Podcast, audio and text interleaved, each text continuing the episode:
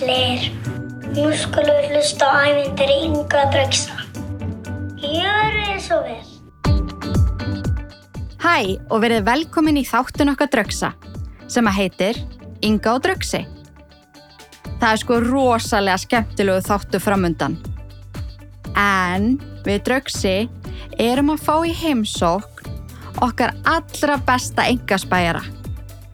Vitið um hvernig ég er að tala krakkar? Veist þú það Dröggsi? Hanna Gunnu, hára rétt hjá ykkur. Við höfum nú lítið heyrst í henni síðan hún leik stórst hlutverk í jóladagatalinu. Enda hefur hún verið að kvíla sig síðan. Það tekur náttúrulega svakal á að vera leikari. Áður en við heyrum í Gunnu, þá langaði mig að leggja fyrir ykkur eina gátu. Aðeins að aðtóa hversu vel þið eru að fylgjast með. Eru þið tilbúin? Erst þú tilbúin, Dröksi? Ég er hús með öngum tveim og passa upp á bræður fimm. Í hörðum kulda hlýfi ég þeim þó hríðin verði köld og grimm. Hvað er ég? Fæ ég trómuslátt?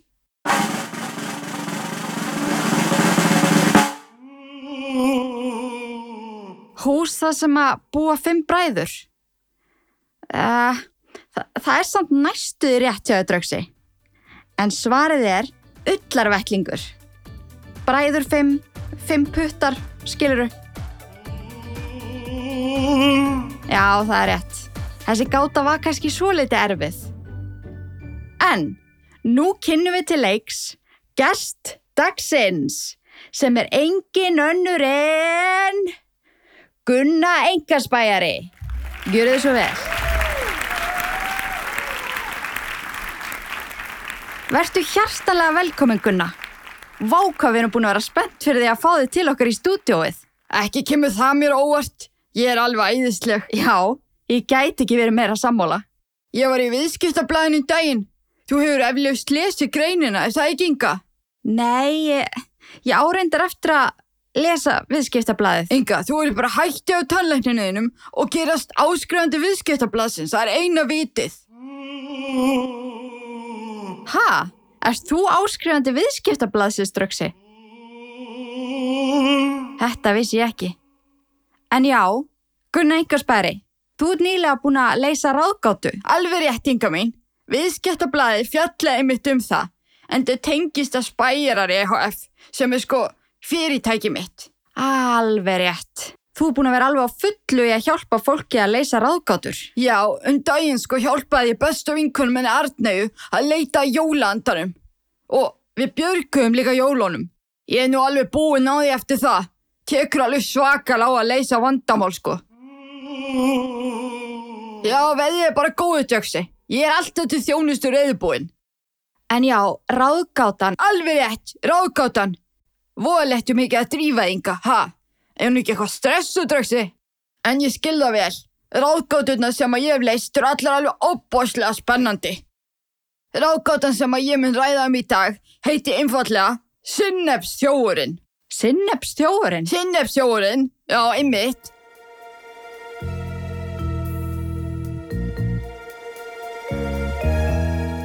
Þetta byrjaði allt á sunnudegi. Eftir kærkomin blund.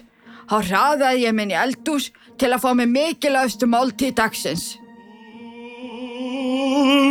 Nei, ekki eftir eitt dröksi. Morgumat. Ég fæ mér morgumat. En þegar ég opnaði ískapin, hennar tiltakna dag, tók ég eftir einu undarlegu. Sinnebi var horfið. Færðu þér sinneb í morgumat, Gunna? N nei, ég veit ekki. Engi borða sinneb í morgumat nema hauslausi dríslar. Og ég mynd segja ykkur þásögur næst um hauslausan drísir sem heit Fanta. En ég er ekki komin hinga til að ræða um hauslausa drísla sem heita Fanta. Ég er komin hinga til að ræða um graf alveglega ráðgótu. Já, ok. Þú tókst eftir að sinnebi var horfið í ískapnum. Já, takk fyrir Inga. Ég er alveg ringluð. Ekki vera að segja mig frá hauslausum dríslum sem heita Fanta þegar í miðri sögu, Inga. Gunna, þú saði mér frá hauslausum dríslum sem að heita Fanta. Ég hef aldrei heyrst um slík fyrirbæri áður. Það? Ó, ó, já, já. En já, sko, sinnebi var sem sagt horfið og í kvöldmat átti að vera pilsur í matinn heima á mér. Og ég get aðeins borða eina pilsu og það er pilsa með öllu. Ef það vantar sinneb, þá er þetta ekki pilsa með öllu. Heldur pilsa með nánast öllu. Og það er alls ekki nógu gott. Ég sé að þetta mál hefur snertið djúft. Ó já, Inga, ó já, ég er aðdáandi pilsunar. Þetta fór alveg með mig. Ekkert sinneb, engin pilsa. Og þetta er alveglegt mál. En ég, snillingur þessi ég er, ég leysi vandamál. Og ég ætlaði sko að leysa þetta dula fulla sinnebsmál. Ekki setna en strax. Ég klætti mig í spæjaragallan, setti á mig spæjarahattinn og hjælt á spæjarastækkunaglerinu. Svo fór ég í eldús til að leita vísbendingum. Því svona vettvang þarf að aðtjóra og skrá niður mjög vel. Já, drögsi minn, ég fann sko vísbendingu. Svart hár lá á eldúsgólfinu og ég grand skoðaði hárið. Og aðeins tveir sökudölgar komu til græna. Hverjir? Enga, ég, ég skil alveg ert spennt. En þú færð að vita það eftir endur takk því að önnu vísbending blasti við mér. Í ruslatunninni lá græn glérflaska og aðeins einn kom til greina á þessari stundu. Og ég þurfti sko að manna mig upp í að standa frammi fyrir sökudólkinum. Hver stál sinnebinu? Fyrir ekki að ég ætla ekki að fara fram úr mér en ég er bara svo spennt að vita það. En það er þetta afar spennandi ráðgáta. En Inga mín, þú verður að slaka þess á. En ég fór upp í stofu og sá sökudólkin sitja í uppbólstólnu sínum. Já, sökudólkurinn var heima hjá mér, inn í stofunni minni. Ég þurfti sko að dansa í kringu sökudólkin, þykjast ekki að vita, virka alveg eðlileg. Svo spurði ég hvernig dagurinn hans væri búinn að ganga og um leið og hann svaraði, bara vel? Spýtti út um mér. Ég veit að það var þú sem stál sinnebinu. Hvernig gæstu gert með þetta? Það er að vera pilsur í matinn. Ég krefst þess þú skilir sinnebinu á stundinni. Vá, hjólaður er bara beint í hinn grunaða.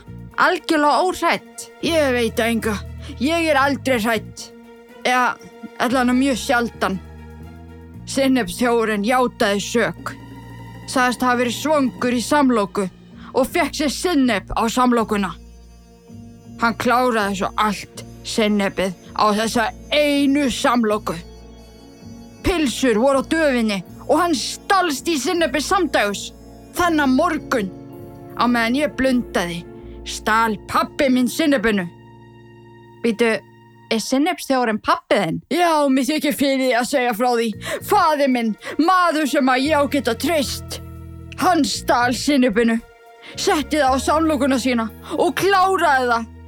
Allt virtist að stefna í heimsendir. Ég menna, ekkert sinneb með pilsunni. Og faði minn er hinn seki. Og hvað? að pappi fór bóti búið og keipti meira sinneb og þannig endaði ráðgátan. Málið með sinnebstjóin er útkljáð. Já, vá, ég...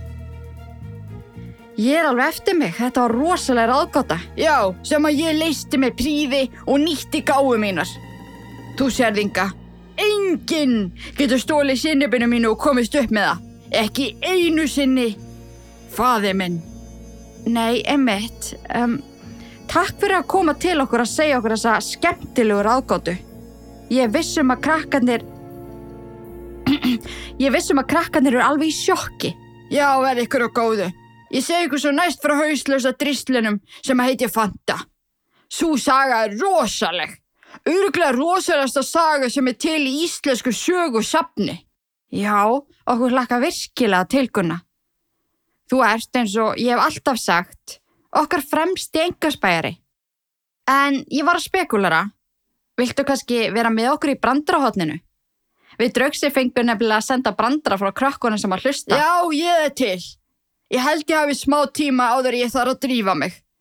Það er nefnilega hvarf allur klósepappir í morgun heima og ég þarf að finna út úr því vandamáli. Það er alltaf brjálað að gera á gunnu. Þú mátt alveg fá eina klósetrúli í okkur ef að þú þarft að ef þú þarft á klóið. Já, nei, takk.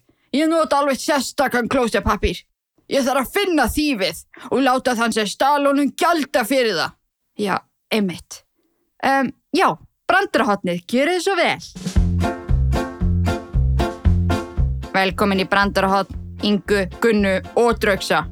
Ég heiti Inga og þetta eru Prumpi og Prumpulína. Við Draugsi vorum svo heppin að fá senda brandara frá snillingunum sem var hlusta á þættina. Fyrsti brandarinn er frá þeim Ívari Andra og Lárusi og hann hljóma svona. Einu sinni voru tveir fótboltamenn að spila fótbolta í gulum búningum. Þeir spörkuðu orð boltanum yfir girðingu og í mann og þá öskraði maðurinn. Hei, hætti hann að gulu fílur? Takk kærlega fyrir hann að gegja að brandara elsku Ívar og Lárus. Þið eru algjöru meistarar. Næsti brandari er frá honum Óla Maron og hann hljóma svona. Einu sinni voru tvær pilsur og grilli. Einn sagði þá við hinna. Heyrðu, það er svo heitt hérna. Þá öskraði hinn.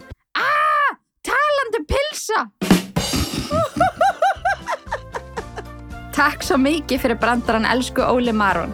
Hann var ekkert smá fyndin. Þú ert eiginlega algjör brandara snillingur. Næsti brandari er frá honum Baldri Baltasar og hann hljóma svona. Einu sinni voru tvær appelsínur að dansa upp á blokk. Þá saði ein appelsínan við hinna. Vá, voðalega dansaru vel.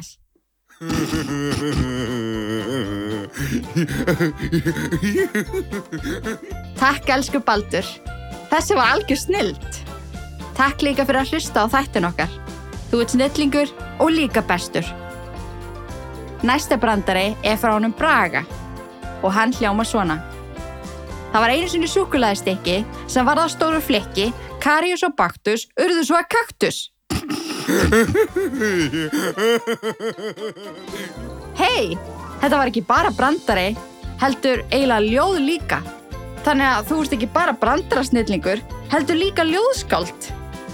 Takk kærlega fyrir að senda okkur þennan snilda brandara.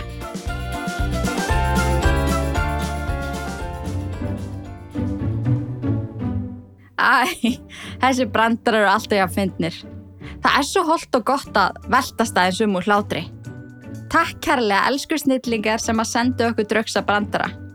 Og þið hinn sem eru að hlusta, ykkur er alltaf velkomið að senda til okkar. Hvort sem það eru ljóð, brandrar, sögur, tekningar, allt sem ykkur dettur í hug. Við elskum að heyra frá ykkur. Þið getið byggðið fóreldri ykkar um að hjálpa ykkur að senda á íllverk at íllverk.is En jæja, þá er þátturinn okkar búinn í dag. Það var svo gaman að vera með ykkur. Og Gunna, það var geggjað að fá þig í heimsók. Já, það er æðislegt að hafa mig. En það var líka mjög gaman að sjá ykkur. Og gaman að spjalla við ykkur, krakkar. Okkur hlakkar svo til að heyra í ykkur í næsta þætti. Þanga til næst. Nei, ups, ég glemdi næstum. Er eitthvað sem að þú vilt segja að lokum draugsi?